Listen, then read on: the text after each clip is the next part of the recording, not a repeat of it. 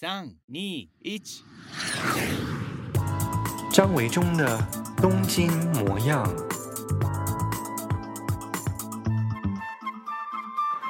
Hello，大家好，我是张维中，欢迎再次收听我的 Podcast 节目《东京模样》。这个礼拜大家过怎么样呢？现在正在听这个 Podcast 更新的你，如果你是住在台湾的话，正在放清明连假吧。所以呢，嗯，我在 Facebook 上面也有提醒大家，就是，嗯，要注意哦。就是虽然这几天连假呢，大家可能会因为好像已经闷很久了，就是想要出去逛一逛、走一走。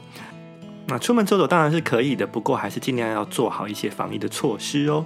那也有不少听我的 Podcast 节目的朋友是住在台湾以外的海外的同朋友啊，包括我自己是在东京，也有一些住在日本的朋友在听，或者是欧美的。那海外的状况可能比台湾稍微更严重一点，所以我们尽量也要做好保护自己、保护他人的一些措施。好喽，那大家待在家里头，最近都在做些什么？因为像我自己呢，其实我的工作呢，本来就不需要每天进办公室哦。有需要开会的时候，当然就是必必须一定要进办公室了。那现在的状况就是，我们全部都改成了视讯线上会议。嗯，另外就是有一些联络的事项呢，就完全就是靠一些有一些专门否这个工作用的一些 A P App 啊，或者是用 email 来联系自己要交的一些专栏的稿件啊等等的。其实本来我就是大部分的时间是在家里头写，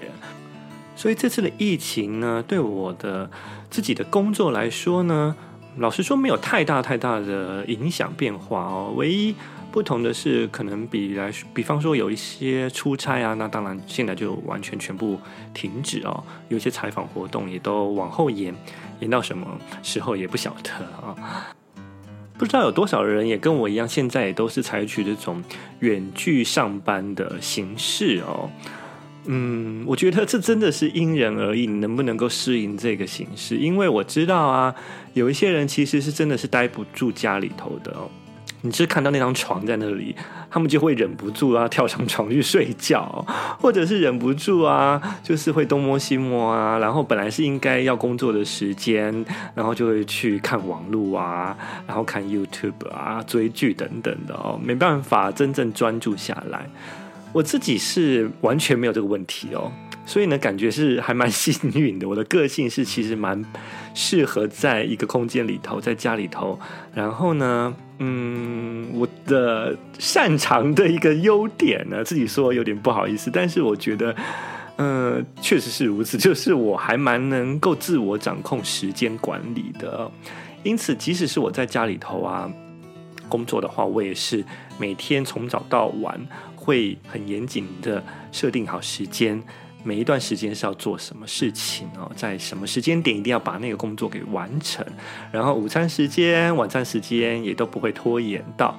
而且最重要的是，我给我自己一个很严重的规则，就是呢，我晚餐之后呢，绝对不再工作了。虽然待在家里，有些工作狂的人，或者是你喜欢这份工作，你就会忍不住一直做下去。我以前也是这样哦，比方说写稿子。呃，写到某一个段落，其实已经晚餐时间了。然后吃完饭以后，你就觉得想要忍不住继续再把它完成，常常就是写到了睡前。嗯，才结束，可是已经一点钟左右了。那那个时候，你的整个的，嗯、脑子是没有停下来的，那会导致你的睡眠品质也非常的不好，睡得很浅，梦也多。因此，我曾经出过一本书，叫做《梦中见》，就是因为以前我的做梦的状况非常多，我觉得就是生活习惯不好的原因啦。现在已经大幅度的改善了，就是我在吃晚餐以后，我绝对不工作啊，那至少可以让我的脑子休息下来。在吃饭的时候配日剧、配韩剧，看完也吃完之后呢，最近一个多礼拜呢，我就专注于在玩 Switch 的新游戏《动物森友会》。嗯，这个游戏呢，原来的宗旨就是说，希望大家可以到一个无人岛上面享受悠闲的时光，然后呢，自己打造出一个自己满意的乐园，对不对？然后邀请朋友到岛上来玩。可是呢，真正一旦开始玩之后，你就发现怎么每天任务都这么多啊？对，就是一会这个要叫你收集那个，然后呢，过一会又那个叫你收集这个哦，所以其实呢，嗯，也是玩的挺累的啊。好，总而言之呢，它也是一个休闲活动啦，至少比工作我觉得来得不费神一些。嗯，那么你在家里头，如果你也是远距工作，然后一整天都待在家里头，到了晚上，你有什么消遣的方式呢？希望大家都能够训练自己，找到自己，就是说，如果即使是一个人在家里头，也不会无聊。对，学着自己跟自己相处，其实是一件蛮重要的事情哦。你怎么样可以自得其乐，在家里头不让自己无聊？我觉得，嗯，当我们学会了这项跟自己相处的技能以后，其实面对生活很多的状况啊，你都可以用更悠游自得的心情啊去面对。好的，今天的节目内容呢，接下来想分成两个小单元。第一个单元呢，我想谈谈就是飞机这件事情。第二个小单元呢，就是掏心话来回复一下已经压了很久、拖了很久都没有回复的一些读者的这个私讯的一些询问哦。好。为什么第一个小单元要来谈飞机呢？原因当然是因为最近新冠肺炎的关系啊，很多人都取消了远行旅行的计划，所以本来是一个大好春光，一切万象更新，尤其在日本樱花季，就觉得一切就是一个新的学期、新的工作期的开始啊。结果却因为不能够远行去旅游，不能飞来日本看花。觉得非常的遗憾跟可惜，很多人都在讨论哦，就是，嗯、呃，不出国旅游，一方面是因为可能你想要去的地方这个疫情蛮严重的哦，再来一个原因就是说，大家都会讨论到搭飞机这件事情是一件好像很危险的事，那包括我们看到了很多最近在台湾也好，或者在日本也好发生的这些感染确诊的案例，几乎都是从欧美。飞回来的人所带来的一些感染的病例哦，所以大家都会去想说，哇，搭飞机确实是一件搭个长途飞机，那在一个密闭空间当中，确实是一个蛮危险的状况，因为万一呢，机上面本来就有确诊的人而不知道的话，或者是没有症状，他可能就会感染的人的时候呢，其实就蛮危险的哦，对。那事实上确实啊，大家在飞机上，因为一个狭小的空间，你很难避免就是人跟人的近距离的接触，除非呢，这个飞机本身就是没有几个人在搭，你等于像是包机一样，那或许是安全的。可是如果是很多人都坐在你旁边的状况之下呢，那近距离接触就有可能你不知道对方的身体状健康状况怎么样，很可能就是会有这个感染的风险。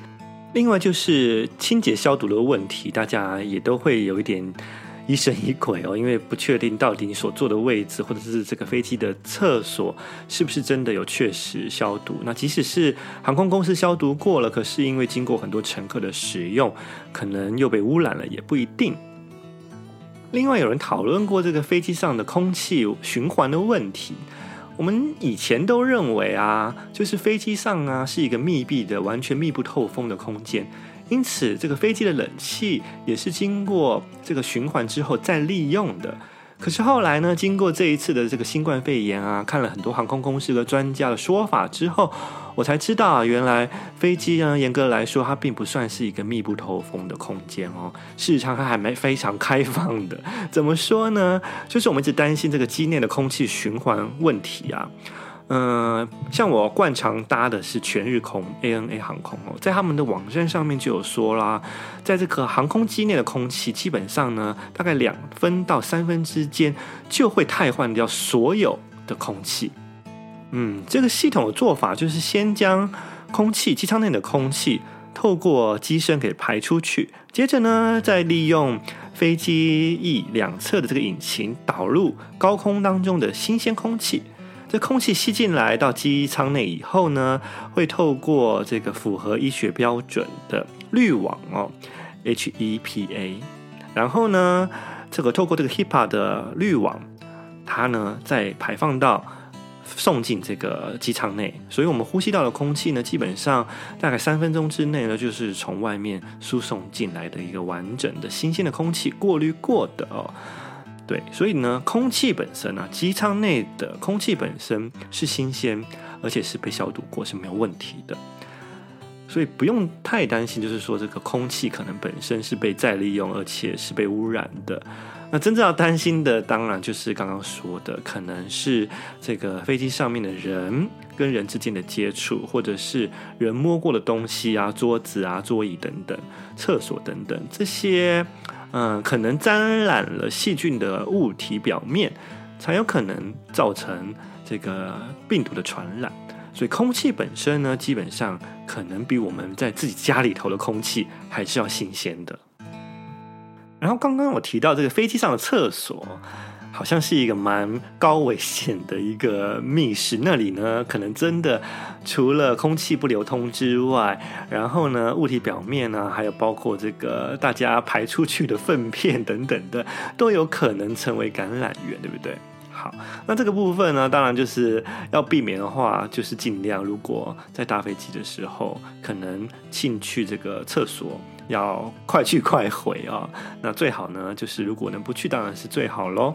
嗯，我觉得这个就是这个部分，即使是。在这个不是疫情传染的时候啊，平常如果要搭飞机，可能都要注意在飞机上面厕所的一些清洁的问题哦。即使这一波的新冠肺炎疫情结束之后呢，我觉得往后我们在搭飞机的时候，可能也都要特别留意这些清洁的问题。关于这个飞机上的厕所啊，我看到了另外一篇报道，我觉得蛮有意思的啊。就是呢，我们每次去这个飞机上面的厕所的时候，是不是都对这个厕所这个呃，就是你上完厕所之后啊，然后呢要按这个冲水的时候，都被那个声音给吓一大跳，就是非常非常的大声哦，然后好像是用什么很大的引擎哦，然后这个强力的吸尘器一样，立刻就把你排出去的粪便给吸走哦，那个声音就是蛮震撼，对不对啊？我记得就是有一些朋友啊，有一些长辈啊，他们第一次搭飞机啊，然后去用了飞机上面的厕所，按下冲水钮啊，都被吓一大跳。那到底在飞机上这个厕所按下冲水钮之后，它这个吸掉排气物的这个时速啊，我们讲时速就讲它的速度到底有多惊人，才会造成那么大的声音呢？那这边报道说啊，那个速度啊，基本上是匹敌于 F1 赛车的，也就是它可以达到时速两百一十公里的速度，就把飞机上你所大出来的废弃物在冲水钮按下那一刹那呢，迅速给吸走。哎，时速两百一十公里耶，所以你可以想见那个速度之快，当然它的吸力是非常强大的，所以才会造成这么大的一个声音。嗯，想想看，飞机上面啊，比方说好了啊，以这个空中巴士 A 三八零机型来说，它这个总长啊。达到七十三公尺，其实是非常大的一个机身。所以呢，如果厕所呢，它是在前方，而它这个收集废弃物的这个地方又是设置在机尾的时候呢，如果它没有那么足够的吸力的话，它就没有办法把前面的废弃物、厕所的废弃物，在非常短的时间，几秒钟就立刻吸到最后面的机尾的收藏废弃物的地方。所以呢，才需要这么大的一个吸力嘛。再来就是呢，因为飞机上面呢要保持一个飞机的嗯总体的重量，不要增加重量。所以呢，如果这个冲洗的时候呢水太多的话呢，嗯，它势必会造成飞机的重量的增加。那如果是用这种强大的吸力的话呢，它立刻把废弃物给吸到它应该储存的地方的时候，它所要用到的水的量呢，基本上就会减少了。那就不免让人好奇啊！如果要造成这么大的一个时速两百一十公里的这种强大的吸力的速度啊，它所要花费的这个引擎的力到底有多巨大，或者电力有多大呢？嗯，看我们平常买那个在家里头用那个戴森的吸尘螨的那个吸力也蛮强，对不对？然后如果你是开启那个戴森的吸尘螨的最强的那一个部分的时候，它其实吸个五分钟之后就没电了。所以，如果在飞机上这个厕所它造成这么大的一个吸力的时候，它多花费这个能量呢？又要耗尽多大的电力呢？事实上，并不用哦，就是它没有花费到什么电力。原因是因为它利用了机舱内跟机舱外面这个两边不同的气压的落差，造成了这个很大的吸引力，而形成了一种速度。嗯，我们常看了一些那种灾难电影，是不是常常有这种会演什么飞机的窗户破掉或门破掉，然后呢，坐在飞机里头的人就被吸到外面去这种场景哦，很恐怖的场景。所以其实这个道理也是一样的。原来啊，在这个厕所当中，当我们按下了冲水钮以后啊，这个厕所的系统啊。它就会在这个储水道当中呢，就是有开一个，就是系统上面就是原来设定的一个小洞，这个洞就通往了机舱外面的哦。所以呢，一旦这个洞开启的时候呢，在机舱内的气压比较高，那机舱外面的气压比较低，所以呢，这个高低的气压差呢，它就会在厕所的排水系统上形成一个非常强大的吸引力，把废弃物呢迅速的吸到机尾储藏排泄物的地方。对原来其实是有这样的斗知识的，常常坐飞机啊都没有搞清楚，也不知道原来飞机的构造，嗯，有很多微妙的部分。要不是因为新冠肺炎的关系呢，可能也不会有这么多报道啊，去讨论飞机上面的空气循环，或者是这个厕所的一些原理等等的哦。所以这是不是也可以说宅在家里的另外一个好处呢？对，就是呢，除了睡觉、吃以外呢，也可以有多一点的时间去看一些我们平常没有注意到的一些事情，找一些优质的网站呢，看一些好看的书，获得一些平常我们可能根本就忽略的一些生活上的细微的小事情。好，紧接着来进入第二个小单元，就是来回答一下拖了很久都没有回答的一些私讯哦。好，来看一下，就是挑几个啊、哦。嗯，第一个问到说，请问您的著作都可以上 Amazon Kindle 吗？目前的话是有一些书，电子书已经有在 Amazon 繁体书的部分有在卖了哦，包括这个东京模样啊，还有小说等等之类的哦。旅游书好像没有，嗯，那至于到底为什么有的有，有的没有呢？我也不知道。好，下一次来问一下出版社好了。对，那如果不是在 Amazon Kindle 的话，其实在这个读墨 Readmoo 其实也都有在贩售电子书。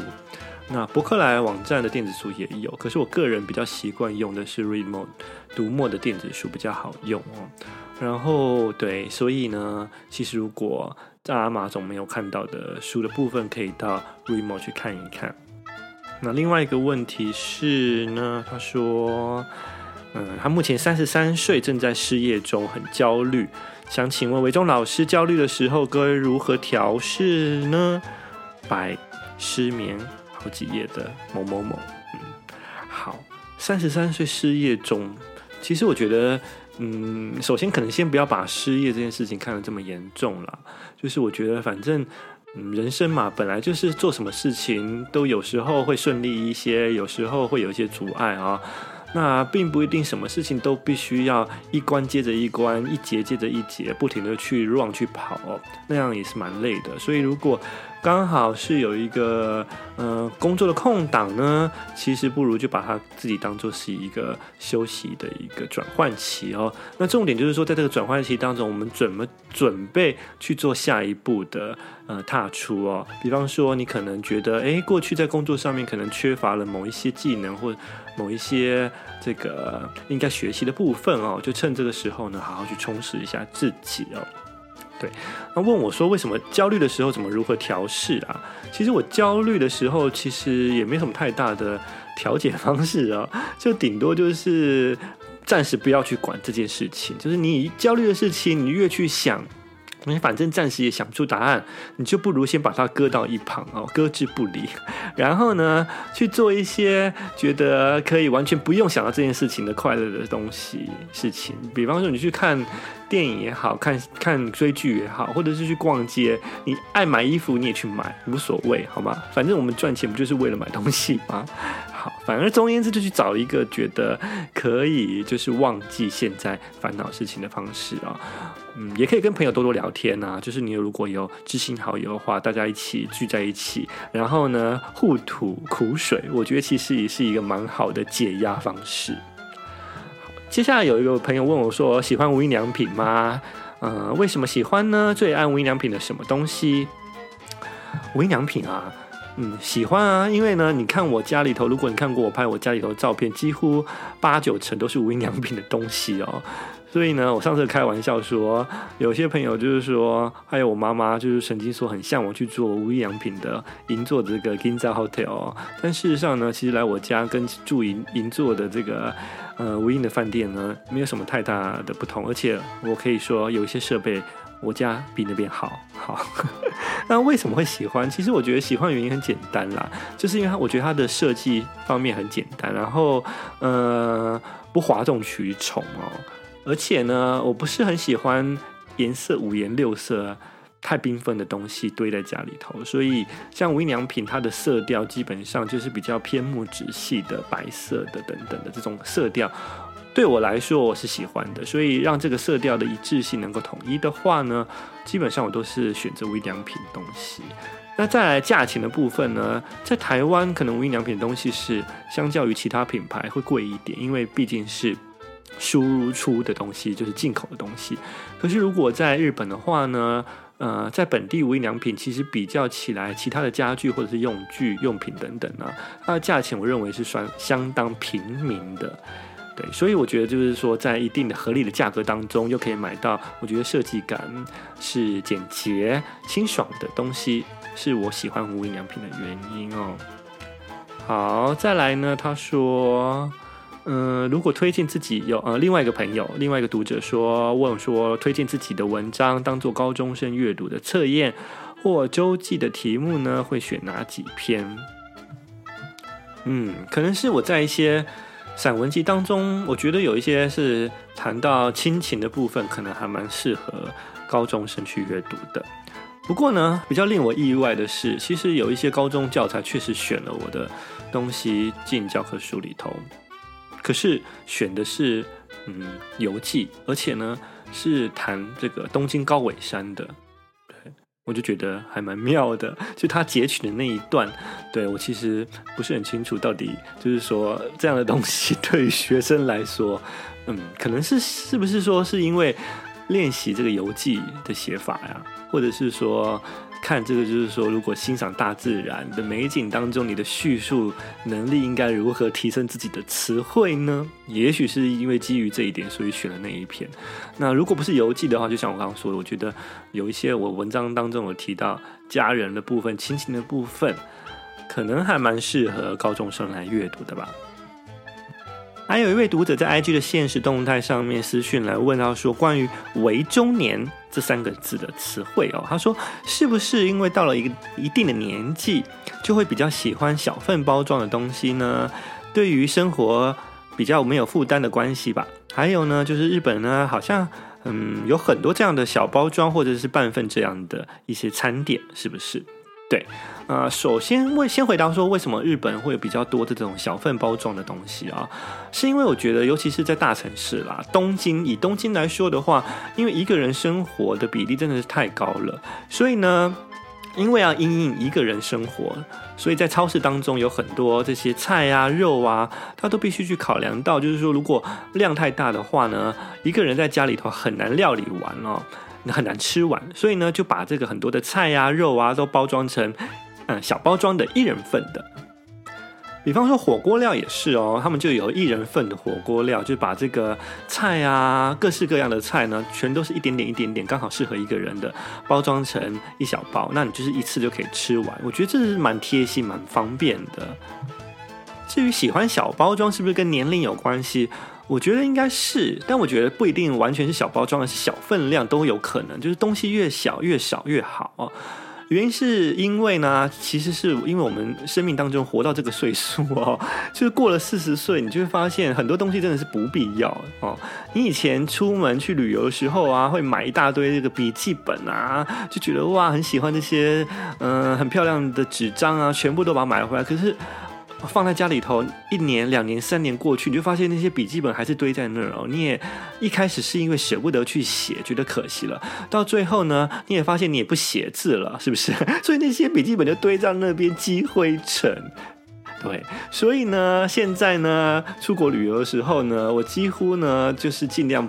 要买东西以前都会思考，这些东西被买回来家里头以后，它会不会变成一个这个空间的负担？到最后，我最近这一两年出国旅游最常买的是什么？知道吗？就是咖啡豆，就是世界各地各式。呃，各式各样的不同咖啡馆里头烘焙的豆子呢，我会把它买回家。那这些咖啡豆呢，你在喝的时候呢，就可以回味当时旅程的美好。同时呢，喝完了以后就消失了，完全零负担，对不对？就蛮好的。所以小分量这些东西，我觉得也是这种感觉，就是我们生活当中啊，到了一定的岁数的时候，其实就会希望你要减少这些好像不必要的部分。那在吃东西的时候也是哦，我现在是几乎都不会吃这种逃避后代，就是吃到饱的这种呃餐点哦，因为我们觉得说。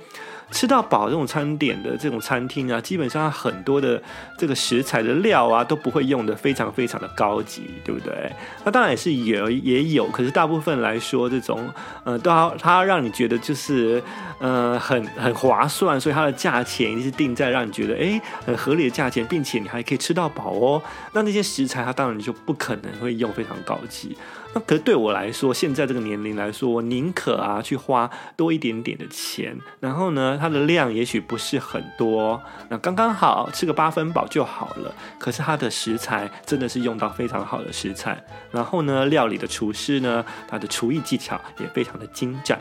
这个部分在吃的部分，我最近这这几年啊，到了这个年龄的岁数呢，是很深刻的能够体会的这样的一个改变。至于市面上卖的这些吃的东西，我觉得也是一样的哦。比方说喜欢吃的呃糖果啊、饼干啊、甜点等等啊，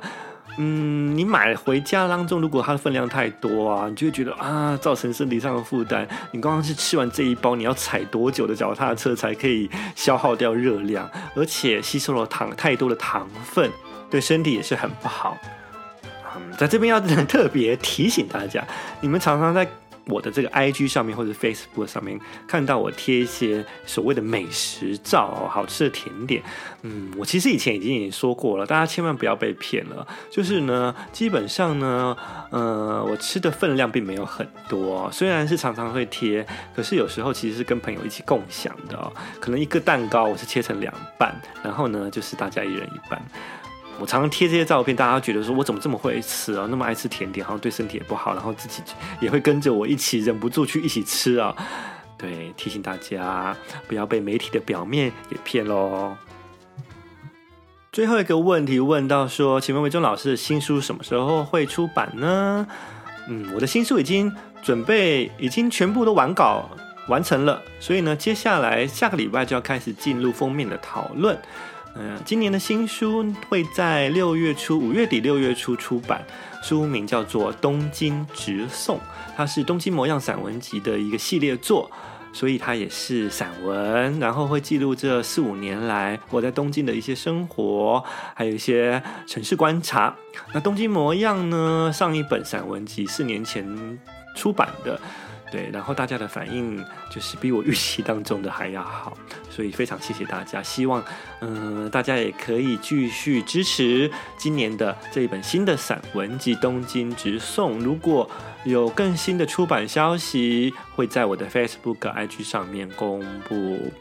另外呢，要先跟大家说一件很不好意思的事情，就是今年因为新冠。这个肺炎的关系，所以呢，这一本《东京直送》的出版呢，将不会举办任何的活动。所以，我们一年一度，往年都是有嗯、一次见面的机会。今年呢，本来是希望在新书出版的时候，也可以回台湾，然后开啊、呃、签书会、新书分享会。但这个部分，我们跟出版社讨论之后，就决定取消了。因为现在这个疫情的关系，到底到什么时候结束，其实还说不准。重点是呢，现在日本也限制了从国外回来的班机哦，就是入境。对，那所以一旦如果我现在回台湾的话，我就回不了日本了，就没办法回来上班了，是一个严重的问题。好，就请大家见谅喽。希望整个疫情可以赶快的平息下来。嗯，不知道今年如果除了这一本新书的机会，还有没有可能在呃七月以后有其他的可能在台湾可以跟读者朋友见面？嗯，好吧。总而言之，让我们祈祷。新冠肺炎的疫情赶快结束吧！谢谢大家今天的收听，大家一样保重身体喽，我们下回见，拜拜。